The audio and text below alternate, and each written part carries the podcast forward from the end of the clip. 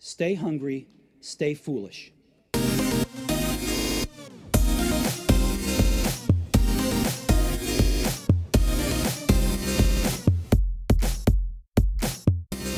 We all know a visionary leader when we see one. They're bold and prophetic and at the same time pragmatic. They don't just promote change, they drive it while inspiring and mobilizing others to do the same. Visionaries like Steve Jobs and Jeff Bezos possess a host of innate qualities that make them extraordinary. But what truly sets them apart is their ability to turn vision into action. Our guest today introduces a new way of thinking and managing called Future Back that enables any manager to become a practical visionary. Addressing the many barriers to change that exist in established organizations, he presents a systematic approach to overcoming them that includes the principles and mindset that allow leadership teams to look beyond typical short term planning horizons, a method for turning emerging challenges into growth opportunities that can define an organization's future, a step by step guide for translating a vision into a strategic plan that teams can align around and commit to, and ways to ensure that visionary thinking becomes a repeatable organizational capability. We welcome co founder of InnoSight, and author of Lead from the Future How to Turn Visionary Thinking into Breakthrough Growth. Mark Johnson, welcome to the show. Thank you, Aidan. Great to be here. Your colleague, Scott D. Anthony, has been a friend of the show and indeed two time guest. So it's a real pleasure to have you on the show, Mark. You start the book with a tribute to your co-founder of InnoSight and your partner and friend and somebody who has inspired so many of us and I'm sure so many of our listeners today, me included. And we can't start the show before we salute the great Clayton Christensen. And indeed, you dedicate this book to Clayton. I do. To me, Clay was the epitome of a visionary, of somebody who used his work in disruptive innovation and disruptive theory to be able to look ahead and try to make the world a better place. I mean, at the essence of what he talked about in disruption was not the negative side of it. You know, hey, a company's going to get toppled, or you better watch out. Put in the fear side of things. It was more on the optimistic side, and it was more on the hopeful side for our society and the world. Of the essence as it evolved of disruptive innovation was how does it enable a set of non-consumers, uh, people that were less wealthy or less skilled had less access to goods and service how do you enable this larger population of less skilled or less wealthy people to have access to goods and services through the thinking of disruption and how that could democratize things so i've just felt it fitting to dedicate this to clay not only because of the way he thought but the way he influenced the world and influenced it in a way not just professionally but morally good. He was an amazing human being, kind and supportive of anybody that was around him and would engage with the individual and make them feel special. Both professionally and personally, I dedicate the book because of the influence he's had, not just on me, but on the world in multiple dimensions. So, speaking of visionaries like Clay, you start the book by emphasizing how we need vision. However, you point out that when Innosight, your company surveyed senior executives, you found that 75% never planned more than five years out.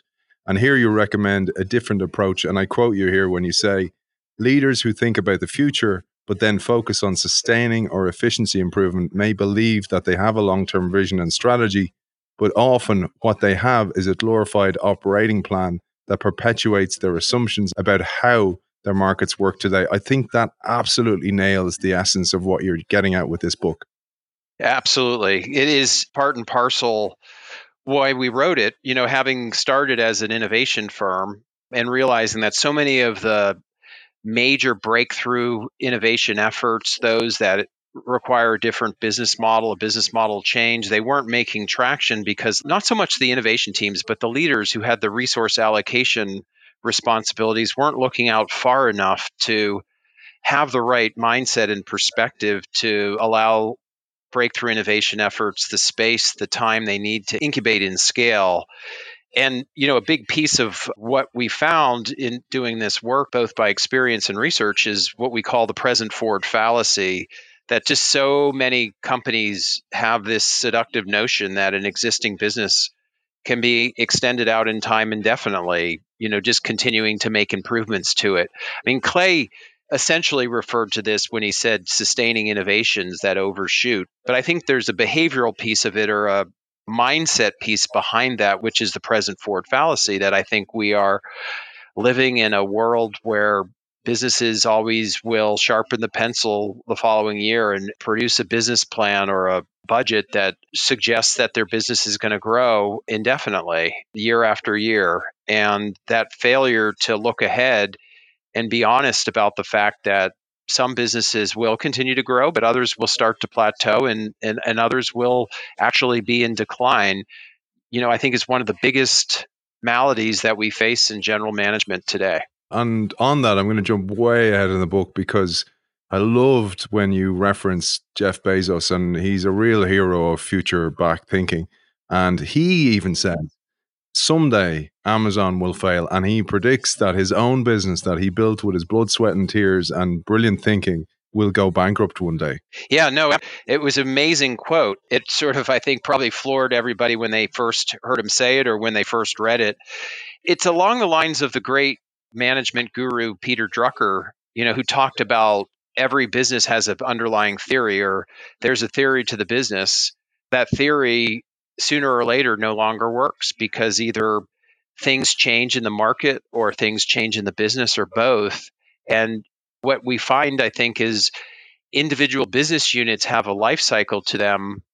The overall enterprise, I think, can go on almost like you think about the, the generational, uh, the ongoing perpetuation through generations of, of human beings. I think it's the same with companies. You know, if we could be more capable of understanding the, the life cycle of individual business and value propositions and that they're probably getting shorter as technology and knowledge move faster and are and have the agility to not only operate and execute businesses but explore and envision discover new opportunities that are best developed by looking further than just a couple years out and bringing that back to the seeds of today. If you can create this ongoing effort to operate and execute, but also explore and envision, discover new, different growth, then I think you can overcome, at least for a long period of time, what Jeff Bezos is talking about, because you really are ultimately evolving into a new being over many many years. And i think you could probably see that in a lot of companies that have been around a long time like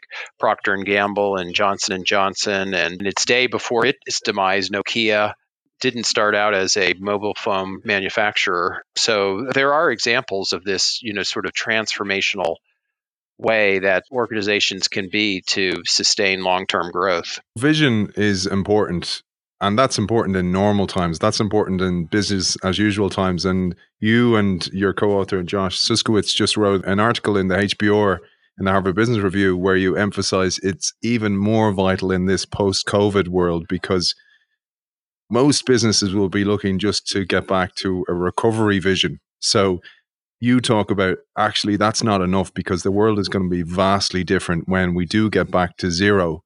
And we need to have a longer term vision. And that's going to be difficult for a lot of us. Absolutely. I think that's a great way to frame it, Aidan. You know, recovery vision, I think, could be linked to the present forward fallacy, right? Just the assumption that things get back to normal extrapolates from today. That's kind of a linear function, not to get too academic, right? It's just a straight line. We just somehow pick up on the straight line versus it's an S curve or it's a step change, it's a transformative function. I think the likelihood, if anybody's really spend some time considering all the trends that have been moved up, way up, accelerated points of inflection that now are happening in the next couple of years that might have been further out. These are all going to drive fundamental change in industries and businesses where you can't go present forward um, and extrapolate out as a straight line. You actually have to look into that future and not only the five to 10 year horizon we talk about in the book, but because everything's moved up, you also need to look, I would say, over the next 12 to 24 months and look from the future back to say, how do we see the world changed, the assumptions behind that view, and then how do we put ourselves in the world with the most hopeful future, while also recognizing with all the uncertainty, you're going to have to plan for different scenarios. Many leaders who listen to this show will probably be listening, kind of going, that's well and good, but I need to pay my people. I need to get the business back into profitability. We've lost a couple of quarters, whatever it may be by the time we come out of this. But one of the things, anyway, that a lot of us suffer from is short sightedness of leadership, where calendars are filled with linear governance and oversight in a present forward manner. And this takes up most of our times. It does. We call that in the book the tyranny of the urgent. And in fact, the urgencies of budgets and business planning and dealing with operations and the fact that we have more data than ever, you know, more computing power than ever, I think most would agree has not freed up our time, but actually has made our time busier. I think we're living in a sea of data. You know, T.S. Eliot once said, Where is the knowledge lost in information? And then where's the wisdom lost in knowledge? I think we suffer with information overload and, and all kinds of tools and techniques to drive efficiencies and improvements in the business.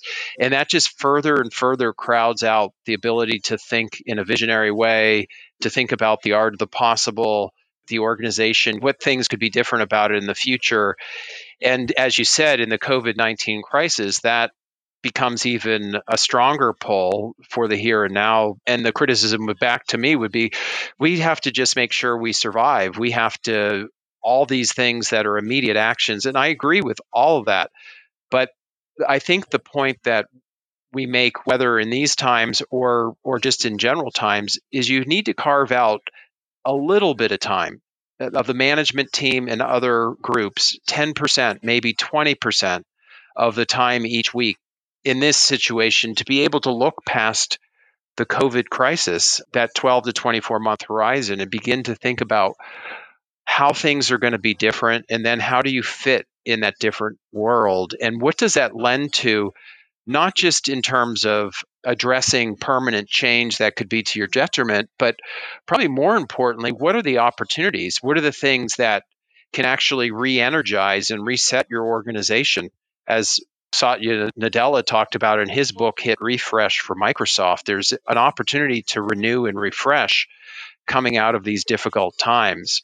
So I think there's this great opportunity, and it's important that we give some of the space and recognize that 10 to 20% is vital, even if it doesn't feel urgent. Yeah, and one of the things you talk about, and I'm I'm jumping again all over the place in the book here, is that maybe CEOs, for example, will hire a chief innovation officer or an innovation team and expect them to do all the work, right? Or else they'll loan some workers to a project for a certain amount of time. And you say a couple of things here, and I'm going to quote you again. One of is that it's better to have one individual at 100% working at something rather than two at 40% each of their time because they just can't succeed. That's one thing. And then the other one is, and this one really nailed home when I shared this one on social media, and so many innovators liked and retweeted it, etc.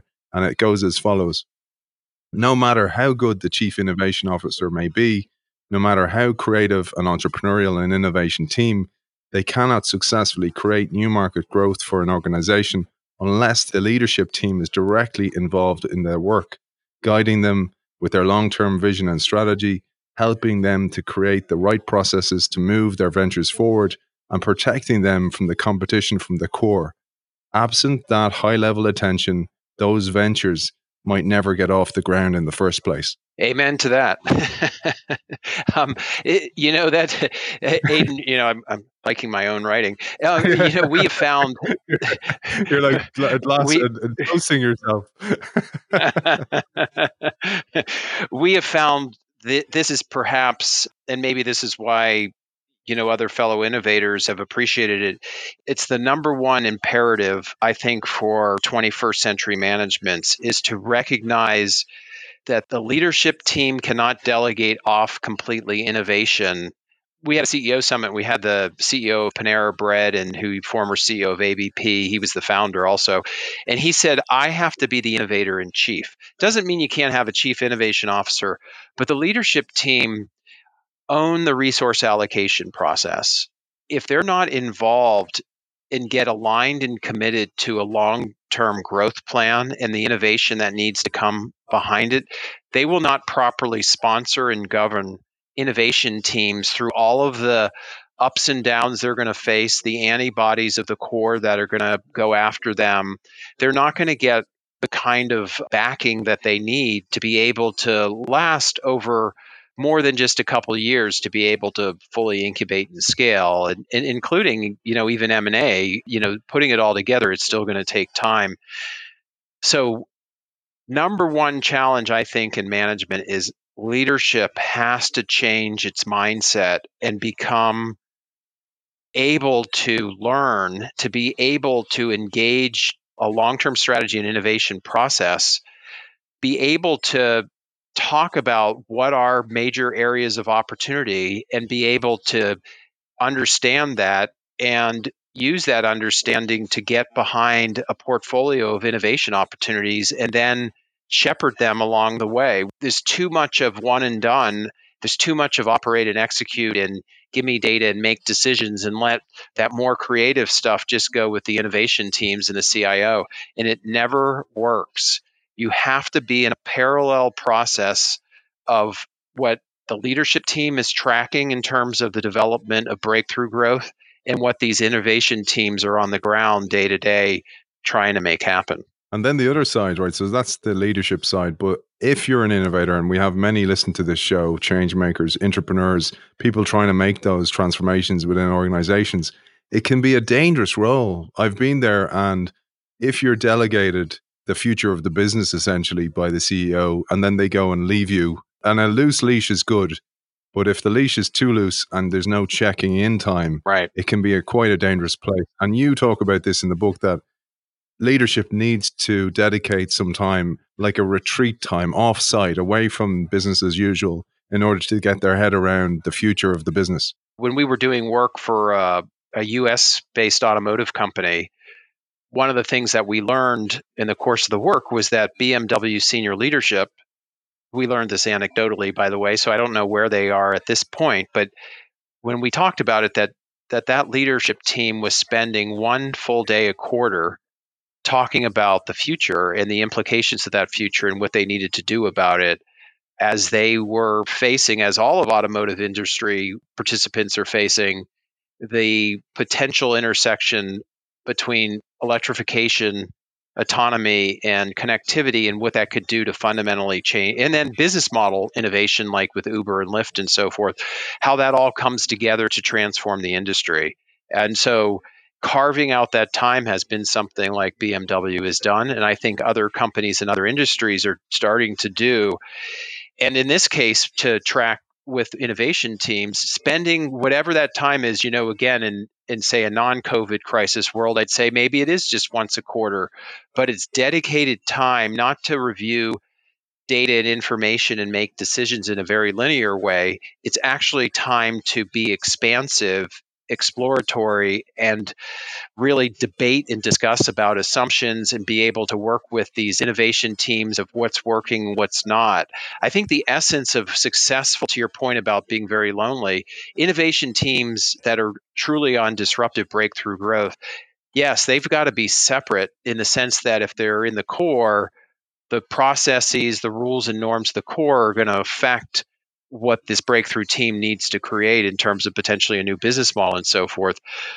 But it needs to be very tightly tied, you know, almost get the ability to go straight up to the top and be connected to top leadership that again are the ones that can sponsor and govern adjudicate challenges between the core and what breakthrough teams are doing make sure that resources are flowing to them in the right way sharing capabilities in the right way all of that you know, it has to be this sort of three actor play, right? You've got the breakthrough team, you've got the core organization, and then you have senior leadership. And senior leadership has to be the orchestra conductor helping to manage progress, you know, on both sides of the ledger. This is a real challenge. I've met many innovators and they all suffer from this. And I did myself, where if you don't have that direct access where you can tell the bare knuckle truth about how it is, what's happening, warts and all. You'll have a translator who's trying to sugarcoat it or put rose tinted glasses on what it will look like or what the real facts are. And oftentimes the message gets lost in translation or message sent does not equate to message received. Or, worst case, they'll get rid of the innovator because the innovator is exposing a business model that needs to be re- reinvented or maybe something that needs to be culled within the organization. And people will hang on to that because oftentimes their status or their career in a way is tied to that part of the business that needs to be let go of. I couldn't agree more on that and what's worse is what we find with leadership teams when it comes to trying to move beyond the status quo back to the present forward fallacy when it comes time to consider transformation or at a minimum you know getting beyond the core to fill a growth gap and anticipate things that are going to be needed to sustain be sustainable not just profitable we see there's sort of three camps that can often be in leadership teams. A third of them can fully get that way of thinking and be on board. A third aren't really on board, and it's not because they don't want to be on board. They just can't. They can't get into an entrepreneurial or innovative mindset. They're more delivery oriented, so it's very hard for them to embrace the abstract nature or the ambiguity of trying to develop past what they've known and done all those years in terms of, of a long term business model. But then there's a third that actually kind of get it don't want to get it. And, you know, they don't want to rock the boat. They feel like we ought to just stay the course. They're more conservative for various reasons. So that's again why it's so important for a CEO, for leadership to engage in a learning process and be able to tease out what's really behind individuals' minds on the team because that is another factor that can derail the process of successful innovation and the resource allocation to drive those innovation efforts. And quite frankly, we advise leaders that in flushing out these real deep assumptions about the worth of different innovation efforts, if they just can't get with it, then they're going to just hold back the organization from its ability to change and to evolve and to transform in the ways it needs to. And top leaders need to make decisions about, as Jim Collins would say, who needs to be on the bus and, and who needs to come off the bus. Yeah, and that's the difficult thing, isn't it? Because oftentimes leadership befriends people within the organization. Yep. And a lot of cognitive biases get in the way. And I'd love to cover a little bit about this, Mark, because we mentioned those people. So there's those who who want to change. There's those who just cannot see it, and no matter how many times or how many ways you translate your message, they just won't let go of the past, and cognitive bias gets in the way. Yes, it does. I mean, I think it does for anybody, and I did write about this in the book.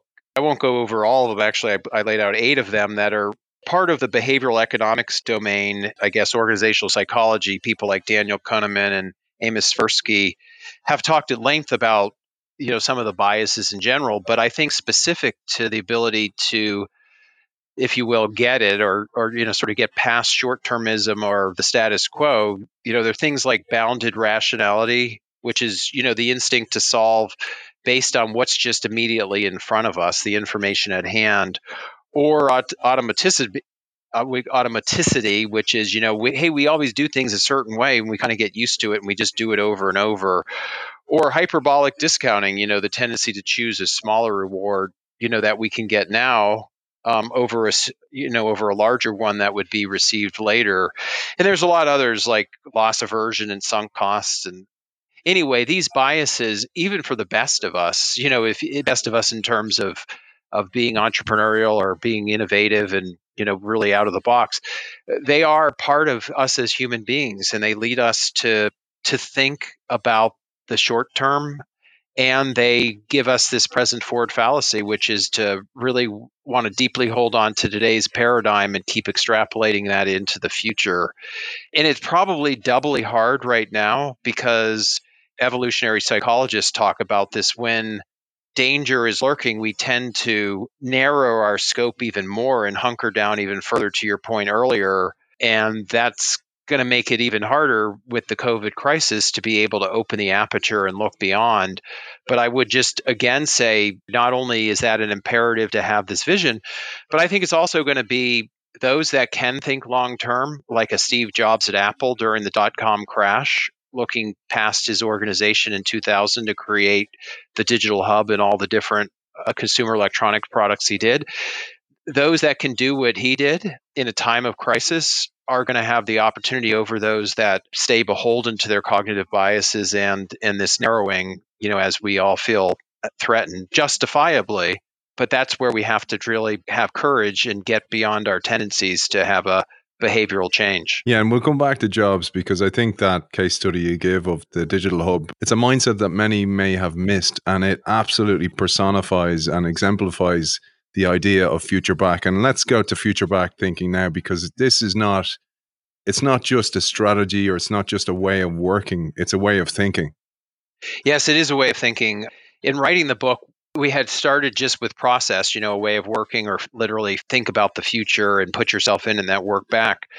But as we dug into it, we realized, as you said, Aidan, it's it's as much, if not more so, a way of thinking. It's a it's getting past these cognitive biases. It's I use a spread in the book to compare present, forward, and future back thinking because I think it's important to have the right perspective of the vision that you're developing that that you break free from the present and the past. It's about things like what could be versus what is in order to break free from the past. It's literally clean sheet, zero base budgeting kind of way of starting things about the future as opposed to point solutions or talking about like existing budgets.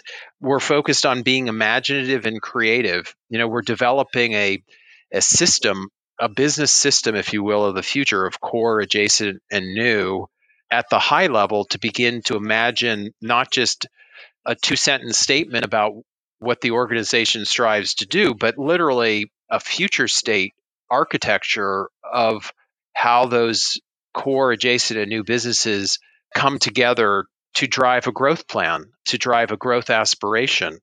So Future back is really about letting go, making a clean break of the present and the past to open up the mind of the art of the possible to not be stuck in the orthodoxies of today. It doesn't mean you won't bring it back to today and compare to way things are. You know, no one is saying that you just throw out everything that happens now.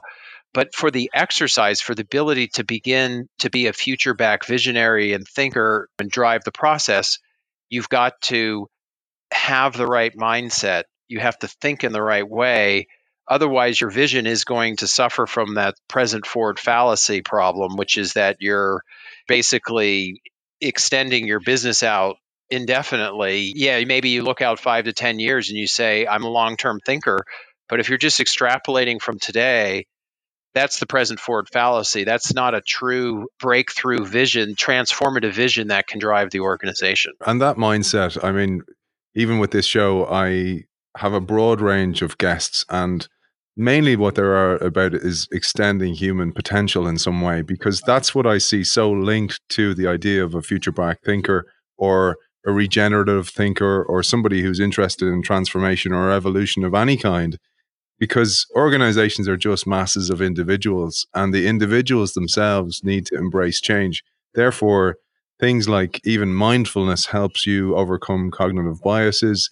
Things like looking after your health helps extend your brain power, etc. I'd love just your 10 cents on how future back thinkers or innovative thinkers actually look after the holistic approach to their lives? Wow, that's a great question, Aidan.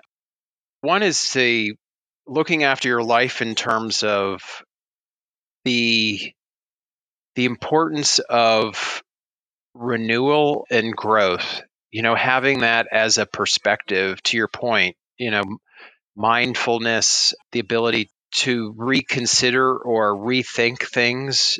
I mean this is the danger you know and i think steve jobs talked about this. The danger is the entrepreneur holds on to the idea for too long and is not willing to let it go because it's his or her baby, you know, and, and that's kind of been sometimes the challenges of going from visionary led to managerially led. So, one is I think taking care of yourself is to be able to say that I think life is a constant path of growth. And therefore, what would be an organization is to be able to constantly think about what is it that brings meaning? What does purpose mean? And that can change over times based on circumstances how is your purpose fulfilled you know as the world changes and that different jobs to be done if you will need to get addressed i think it's an openness to change. You know, it's an openness to rethink and reconsider for the purposes of professional, you know, organizational and individual growth. You talk next in the book about the four most common failure modes for transformative innovations in large organizations. And this got me thinking that there's many, many different stats out there, but something like 75% plus of transformation efforts fail. And I actually genuinely think it's more than that. I, I really do. I think even if you do everything right, it doesn't guarantee success. But if you're a leader in a business, you may as well do everything right and try and put all the things in the right place. But you do highlight these four common failure modes, and it's really helpful to actually know what they are. And I'd love if you'd share them with our audience. Sure. You know, and it kind of goes back to our earlier conversation about if you don't have leaders that develop a point of view about the future and how not just what the core organization needs to be in, but how are we're going to have to go beyond that.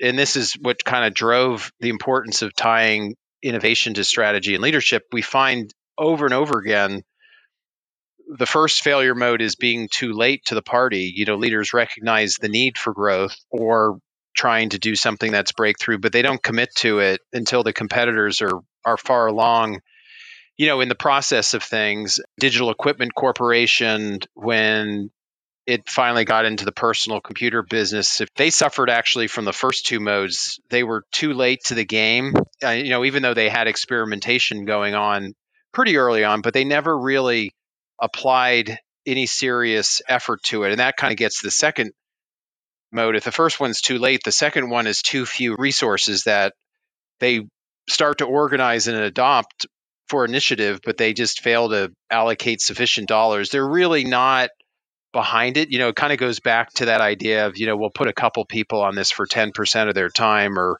you know, maybe even five people. They're they're giving it lip service, but they're not really committed to it because the pull of the core and all the needs of the core are trumping the ability to really commit to this breakthrough growth because they don't have any vision for it or any kind of alignment behind it. So they don't really allocate sufficient resources. The third is things get underway really well. They do give it sufficient re- resources, but we call it impatient for growth. These ventures, you know, they tend to be slow to bloom, right? Because you want to mitigate the risk as you're trying to discover the viable business model. So these things tend to take time and management starts to get impatient. They see slower than expected results. They're hoping some of these initiatives will help their profitability or you know short-term financials and so they get impatient and they start to think about ways to redesign the effort to make things go faster at the peril of the effort or they'll just ultimately pull the plug because there needs to be more resources into the core because there's some kind of challenge that's happening in the core. So that's the third. And then the fourth is competition from the core, which is kind of similar. There's just it becomes a full challenge in the core. There's a there's an effort that's underway that just takes more and more resources and nobody's fully into this breakthrough growth effort to begin with because nobody sees where it's really going to go so they they yank the resources out or in a misguided effort to create efficiencies they'll cram the successful venture back into the core organization. This is what Kodak did with digital. You know, Willy Shih, who's now teaching at the Harvard Business School, headed up the digital unit. It was actually doing quite well. There came a time when Kodak just basically feeling competition with core resources and trying to be more efficient pulled that division back into the core organization and basically crushed it. And we all know the outcome of of really where Kodak is is today, which is unfortunate.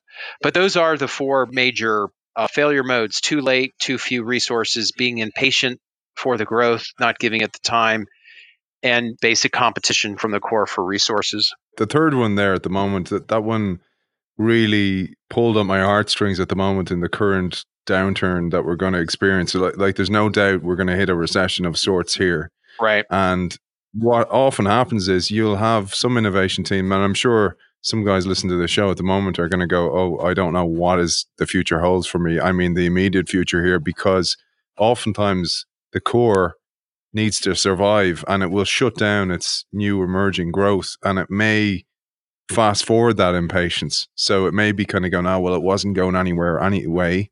and you'll have CFOs or maybe decision makers stepping in and going, well, that makes sense to actually cut that and we'll just go into survival mode. And this is against all best practice for innovation efforts. completely is, Aidan. And I think I think the the challenge that these organizations need to recognize is they may double down on their core and for survival mode, but what if the core really is insufficient for the longevity of the organization and, and becomes magnified because of the COVID crisis?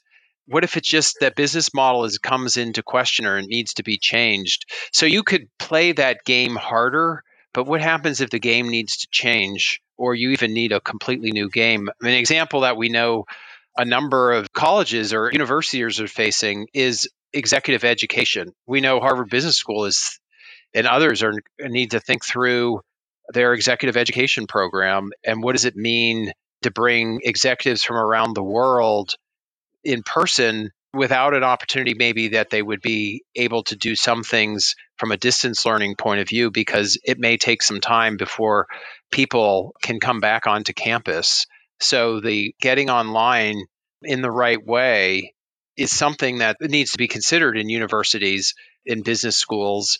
And that's not going to be enough just to say, you know, how do we tighten up in what we're doing to try to improve our curriculum?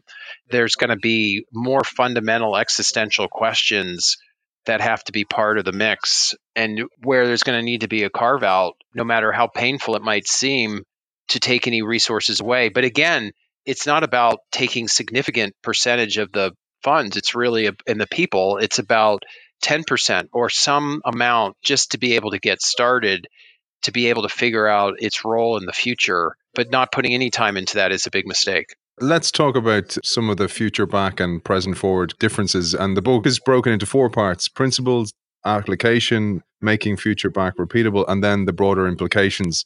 And we won't have time to cover all four, but I'd love to start with principles and compare like you referred to earlier on, the, the dominant present forward approach to future back thinking. And here I love how you started this part of the book with the incremental improvements we witnessed in the transport system.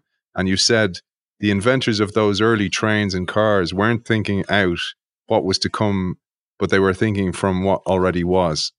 I have actually, uh, as you know, a picture in the book of a early train from the 1831 and and the train has a different front end. You know, it has a locomotive. It looks like a very early locomotive version, but it does look like a locomotive. But the cars behind it are stagecoaches. They literally look like stagecoaches where you could put a horse in front of it. There's nothing different about them.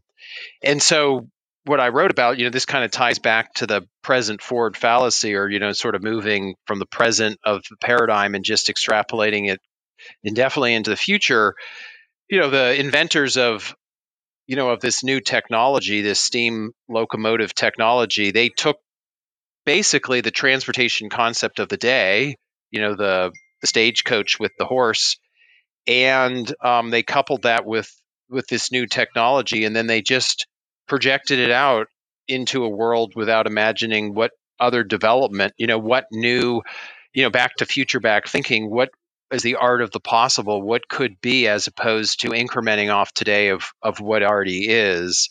And and you know so they didn't really use it at least initially uh, to to truly make locomotive technology a new propellant of possibility as we say.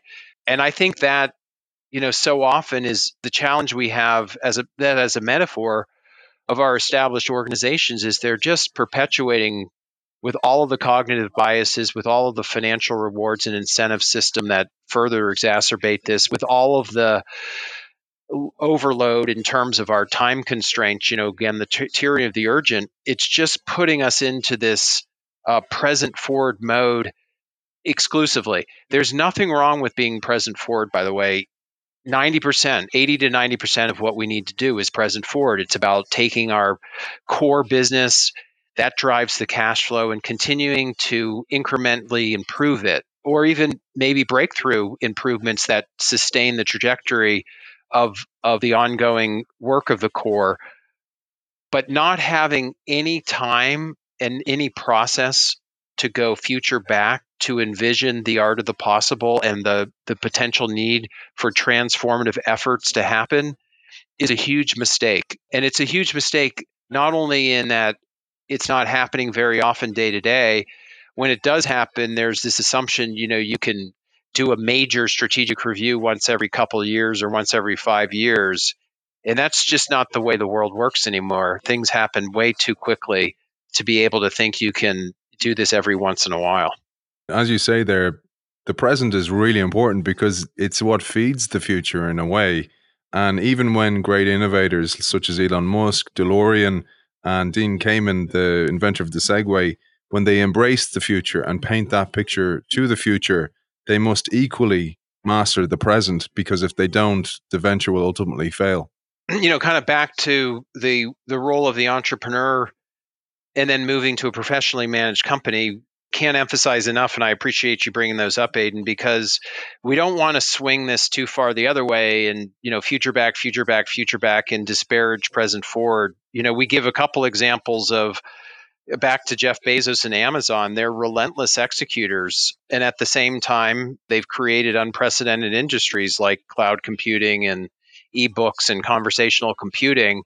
So it's definitely you have to do both, and the dominant mode is present forward. But but not having future back at all, as we've talked about, that inhibits the ability for any innovation effort, breakthrough innovation effort to be successful. So we've got to bring future back thinking and process beyond just innovation teams to especially the leadership teams of organizations to be able to do both, to be able to be successful at execution, but also to be able to create and discover the new opportunities, the major opportunities that are going to be the seeds of future growth. Talking about legacy organizations, so long term crystallized organizations, if you want to call them that, unfortunately, for many of those organizations, they're led by people much less future facing than the original founders. And here you remind us what the economist Herbert Simon said where economic man maximizes selects the best alternative from all those available to him his cousin, the administrative man, satisfices, which is a portmanteau of the words satisfies and sacrifices. I'd love if you shared this. I hadn't heard this before. It's fantastic. Well, let me step back a second. I, I think if you looked at the go to 21st century companies that, uh, that I think many many people including myself go to have you know over and over again because maybe they're really the, the main ones there are very few outside of them Steve Jobs of Apple, it's Jeff Bezos of Amazon, it's Google, although there's, you know, obviously changes that have happened as of late, so it's not as much founder led. But but these organizations that we look to, you know, that have really driven success are visionary led. And, you know, the founders still at the helm. There's not as many examples of managerially led firms that drive that visionary way of thinking and that transformative way of doing. I mean, the the one example that does come to mind of being different managerially led is, you know, when Lou Gerstner really drove the transformation of IBM, you know, from a hardware to a software to a services company combined.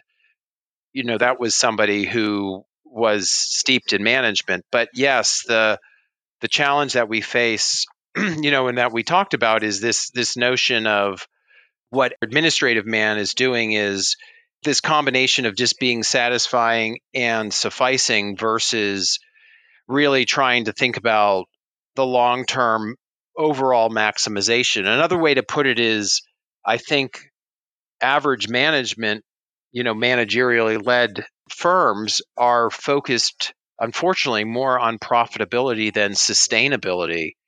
And we have to figure out how we go back to creating this maximization in the long term.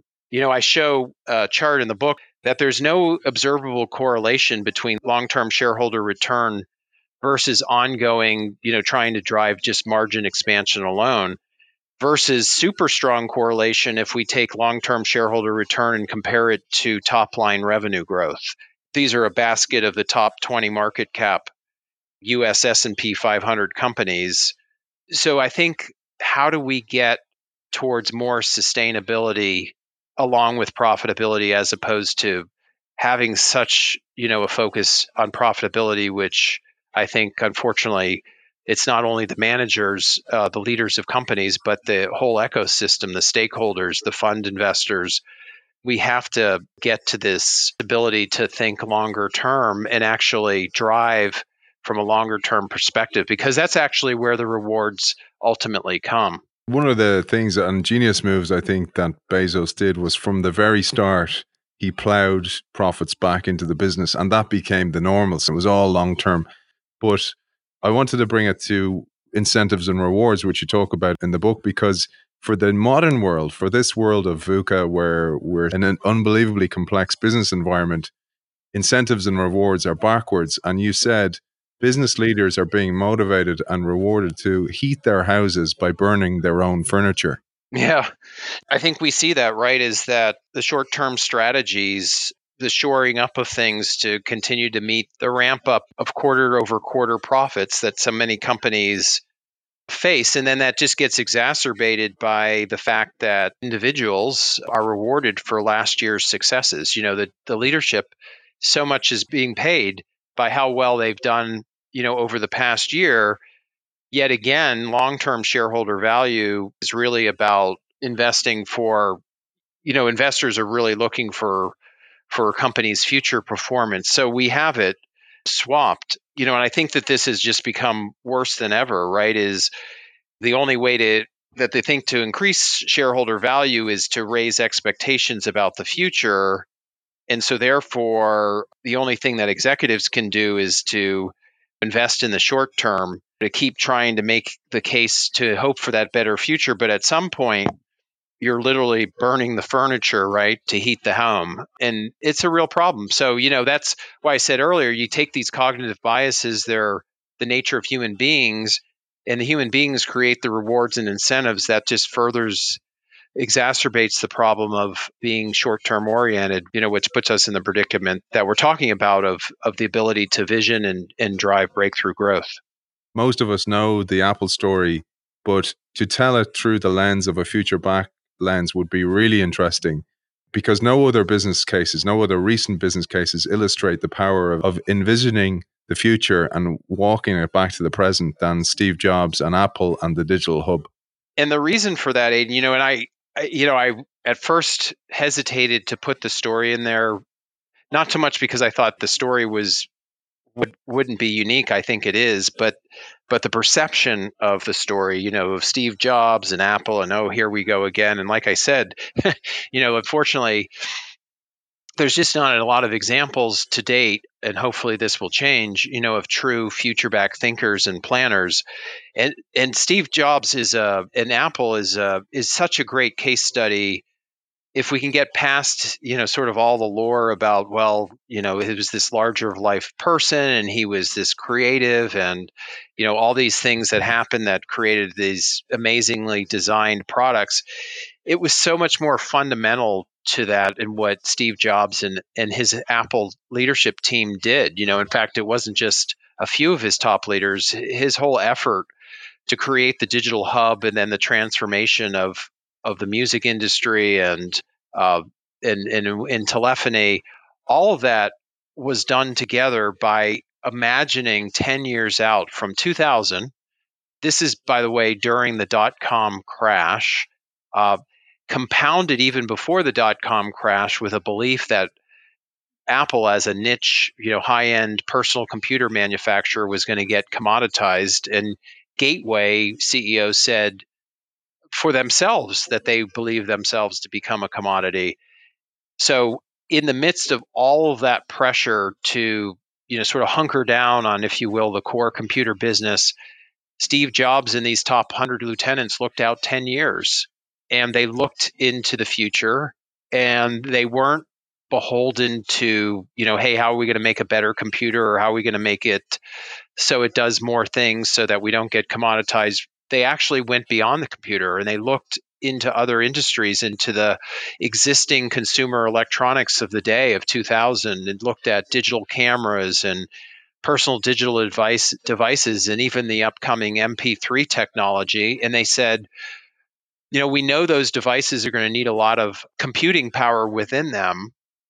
That's going to make them really clunky as such small devices. Why couldn't we be the digital hub for all these devices? And they, in 2001, announced to the world the digital hub strategy, which they called it at the time. I would call it the digital hub vision of how they would enable through writing elegant software the connection of an Apple personal computer to these various devices. What they didn't share with the world was that they said we could do these manufacture of these devices ourselves, and hence what they ultimately created as the iPod and the iPhone and the iPad. So they looked into the future, and it was more than just a vision statement. They they looked at how the world would be changing, how consumer electronics would evolve, how they'd be a big piece of our life. And they imagined not just a core computer business, but they imagined an adjacency called the digital hub.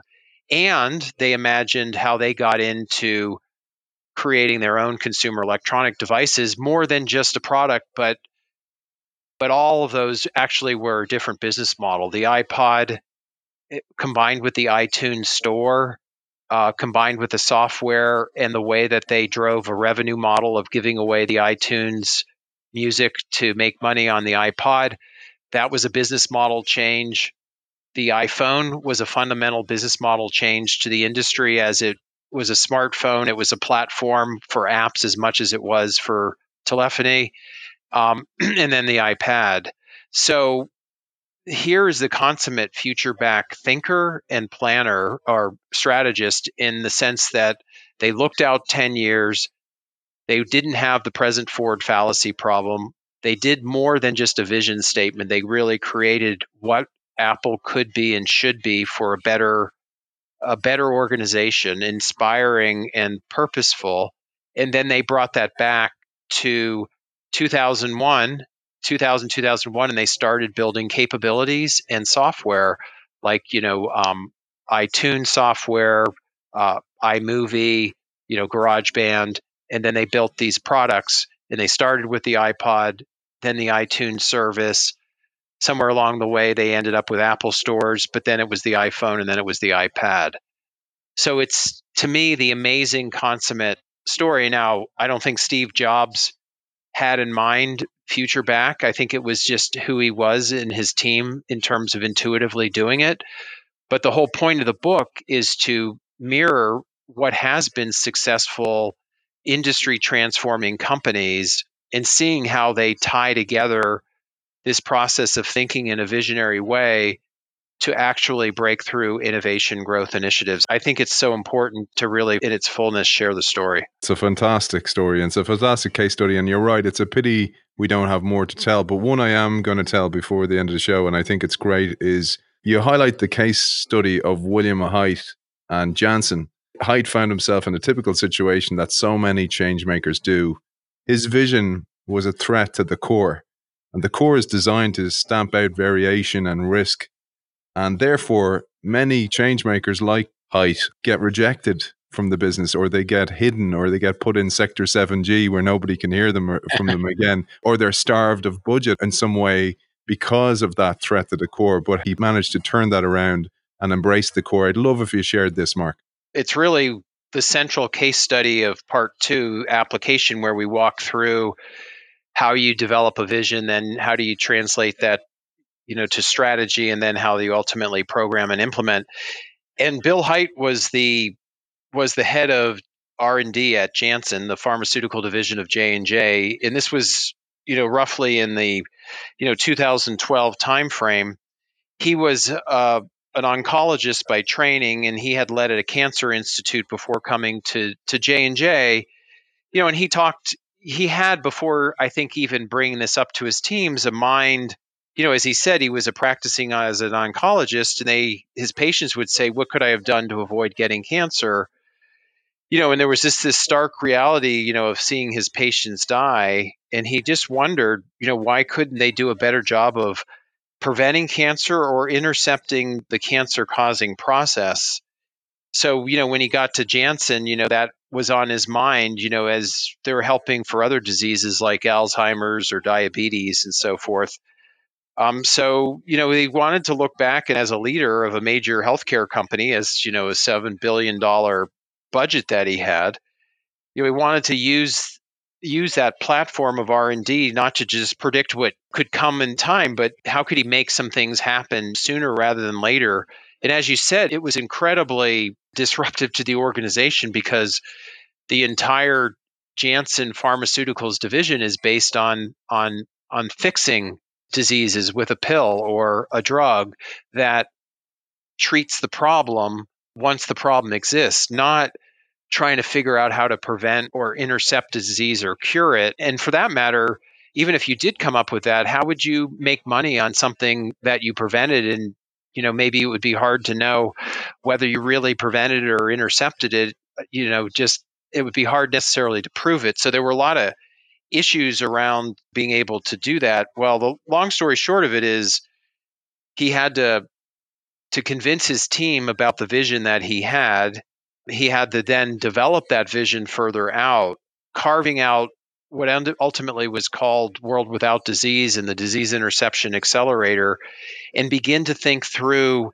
They went out uh, almost uh, 20 years to 2030 to begin to look at um, various trends, um, things like what's going to happen with biosensors and trackers, you know what was going to be the reality of life sciences and how that was going to change um, you know how therapies could get more personalized. Anyway they went through a whole set of different trends and and and points of inflection to land on 2030 as their target vision and began to, to think about what does it mean to have a world without disease? What does it mean in terms of the the business and the business model and doing that um, you know, it ended up taking and walking that back to the present to be able to start with what is now a lung cancer initiative that is underway and has been underway to begin to intercept the disease of lung cancer and ultimately maybe even for many prevent it.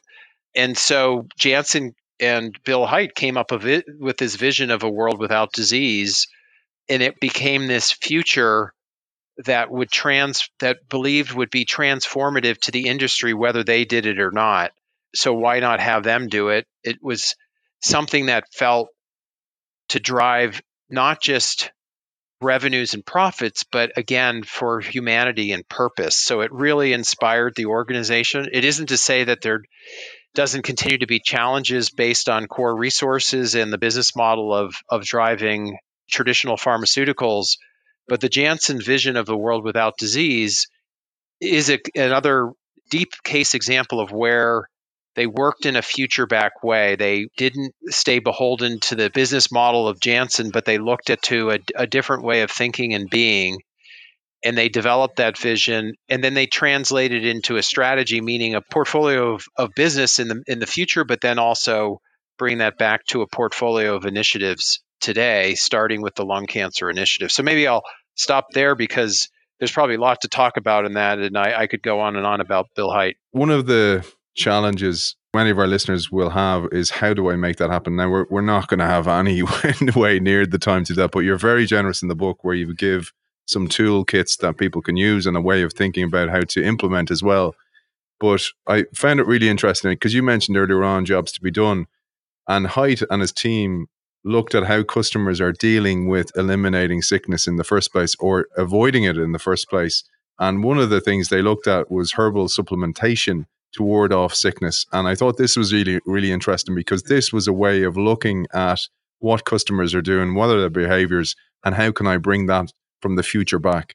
As you said, we probably won't have time to get into all the how to, but I think it's important uh, from a principle, you know, b- before we get into the point about herbal supplements, is the principle here is to take and look into the future, not only just generally with trends and potential disruptions and and points of inflection that can happen as trends converge, you know, to to create you know a whole new paradigm or opportunity uh, for being able to develop a business or provide a service to society.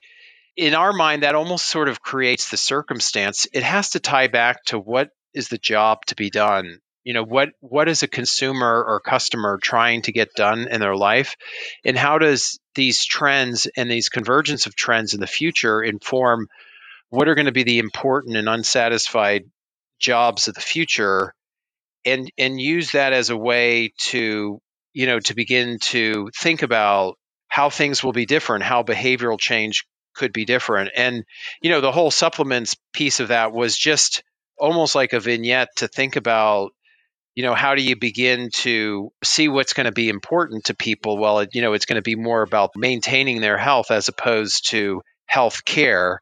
So, a big piece of the disease interception World Without Disease initiative was about the behavioral piece of this as much as it's sort of the traditional medical side to be able to form up how to be able to create this new paradigm, this new business for Janssen. And I think that's such an important way to think about it is what are people doing or what are the edge behaviors that I can observe and bring back to the core and examine? And this comes back to what you talked about earlier. You need to put a time aside in order to discuss those. And that brings me to this one that I absolutely love. And it's why I work in organizational transformation, coming from innovation, business models, etc. Because I really find it's very difficult to change business models until you change mental models. You can't change what people do until you change how they think and how they interact. And you dedicated a lot of the book to this as well because healthy debate, allowing people to promote half-baked ideas, etc., becomes really important. And we had the mother of psychological safety, Amy Edmondson, on the show before Christmas, and she talked about this, and it's so core to the idea of innovation and discussing the future. And you highlight the work of Carol Dweck, for example. And one exercise I thought was really useful, Mark, was the view of the world statements. And I thought it'd be a lovely way to finish today's show because it's what we all need to do individually as well. We need to almost envision where we want to be in the future, maybe in five year increments or whatever, and then work back to today because time passes and it's coming for all of us. And hopefully, this period of lockdown will give us the time to do that and reflect. And while we're cocooning, we can become a new being at the end of it. So I'd love if you'd share the view of world's exercise because I think beyond an organization, it's something we can do individually. You know, of the of the three major steps, which is creating an inspiring and actionable vision, then converting vision to strategy, and then and then programming and implementing. You know, the first major phase of creating a vision and having the right time horizon to create that vision, you know, first putting yourself in that future environment and having a view of the world. The example I use in the book is an automotive view of the world set of statements for 2030. And what's interesting, you know, kind of tying that to Carol Dweck, Aidan, and the sort of the whole process of learning. When you go into the future environment, it can't be about facts and data, right? Because facts and data are driven from the present, from the past. When you really look forward, you're dealing with a transfer from facts and data. I mean, you can have some that, you know, I think on some tight trends, but predominantly you're into assumptions. You have to develop a set of assumptions about the way the world works and the way the world's going to work. You know, what are the assumptions that are the driving forces of change for your industry? You know, in the case I use in the book, it's for the automotive industry because that becomes this is what we call the the exploration piece of explore, envision, discover, which is a different it's a learning wheel as opposed to operate and execute, which is really not about learning. It's about more about making decisions based on data and then moving forward. The view of the world statements, however, are something that get developed as a set of core assumptions based on a lot of conversation, a lot of iteration, a lot of debate and dialogue, a lot of divergence before convergence. You know, again, the senior leadership team should be doing this work and be highly participative because what we found is the success of any strategy being implemented, you know, based off the vision is to the extent that there's true alignment on the underlying assumptions that drive the vision and the strategy. Um, so it's a major first step of developing the vision is is beginning to develop these view of the world statements. I'll read just a couple, like in automotive. You know, we split them based on autonomy, electrification, and cities. You know, trying to sanitize this, but it was basically from a from a client of ours, and done in a way that it was generic for the purposes of putting in the book. But you know, the example of electrification would be something like excluding regulatory incentives. The cost of ownership for electric vehicles will be on par with internal combustion vehicles in the 2030 to 2030 timeframe, depending on regional conditions and technology advancement. That's a view of the world statement where the team that we worked with was aligned behind that, that then informs in the implications of that assumption what they're going to actually do about it in the 2030 timeframe. And for this company, by the way, having gone through this and changed their point of view about what was going to happen in terms of the cost of ownership of electric vehicles that fundamentally shifted the way they thought about development today and in the breadth of development of utilizing electrification technology. So all of this that we're talking about is about embracing just like an innovation team for a leadership team, a process of learning, being able to get really good about what it means to to learn in an effective way as the other side of innovation that the leadership and key teams need to do because that's how you get to this imaginative what could be formation of the vision that's what allows you to develop this future state portfolio as part of the strategy making process, it will not work unless you use some of these tools like view of the world statements. You use the forum to not be in a traditional operate and execute mode, but in this explore, envision, discover mode. These are the things that can allow an organization to be more effective at learning and creating while at the same time as operating and executing, which is essential for its long-term sustainability. Yeah, I love that. And there's a a quote I thought I'd I'd leave today's show with that really struck a chord with me because this work can be difficult. Change is difficult. It's one of the most difficult things for a human being. It's actually painful to go through change and to rewrite mental models, etc., etc. But I love this quote, and I I thought I'd leave it this quote uh, before asking you, Mark, what your parting message is for the listener, both as a business leader, an innovation worker, and an individual who wants to change. But here's the quote You said, The aha moment that comes out of this work isn't always a brilliant new thought or a penetrating analysis.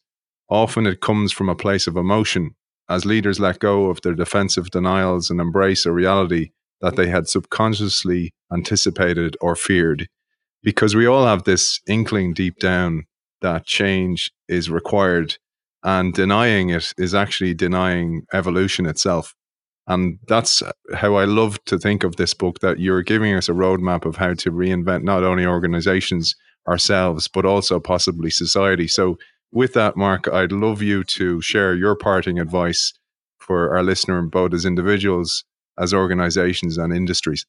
You know maybe i would I'd like to close with a reference to the Harvard Business Review online article that that just published, you know, about um, leaders, you know, having a vision of the post COVID nineteen crisis, the importance of that. You know, I in that article, you know, which I think applies to how we put things in the book, but it just really puts a bright light on the way things are today with the COVID crisis. You know, we talk about it being more important than ever vision. Why is it more important than ever to have vision aside from being able to provide the impetus for long term, you know, being able to think in the long term and bring that alive? Vision is important more than ever because people, your organization, even the, le- the leadership group and people in the organization underneath, there's got to be a North Star and it's got to be more than just a one to two sentence statement you know that will be the best medical supply company in the world and you know make the best products it's got to inspire the organization to to that better place um, it has to give it purpose um, it has to give it hope. And the vision role the role of vision is to be able to do that. And it's got to be practical so we've got to be able to think kind of like the Steve Jobs digital hub beyond the computer and the opportunity of their own consumer electronics, if you make it tangible like that, you can give the organization the direction and the stability to say, we know where we want to go, where we want to be two, three, four, five years past this crisis. It's about the storytelling and the narrative of that vision and its purpose and hope. And then the strategy piece is the conversion to the engineering, if you will, of how that literally translates ultimately into initiatives that you need to do to address the immediate crisis. Those are the core things. But also, it gives clarity on some things that you'd want to start today as investments and initiatives to help you get to the other side and be ready and placed in the next 12 to 24 months, but also for this long term place that you want to land. And so it's getting you to be able to have a better informed view about balancing the things that absolutely have to be done right away with those few things that 10 to 20% that are preparation for the post COVID world. And that all ties to a process, as I said, of learning and engaging and evolving and shaping points of view. And I would just hope for your audience that that they would embrace the notion that yes, we need to react, we need to operate, execute, we need to be present forward, but we also, even in the midst of this crisis, need to carve out this time to give our organization hope with vision and to give us practicality with initiatives that are informed by that vision and a relentless ongoing pursuit of learning to navigate as we bring that vision and those plans forward into time. Beautiful. Absolutely beautiful way to finish. Mark, where can people find out more about you and the work of Innosight and your book, etc.? Well, innosight.com. You'll find all sorts of the work and uh, in the book, I believe, aside from you can find the book on Amazon, we have a landing page called futurebackleadership.com where you can find more of the particulars about the book. And then, of course, I am always happy to engage directly in conversation, and I'm at mjohnson at innosight.com is my direct email. Author of Lead from the Future How to Turn Visionary Thinking into Breakthrough Growth. Mark Johnson, thank you for joining us. Thank you, Aidan.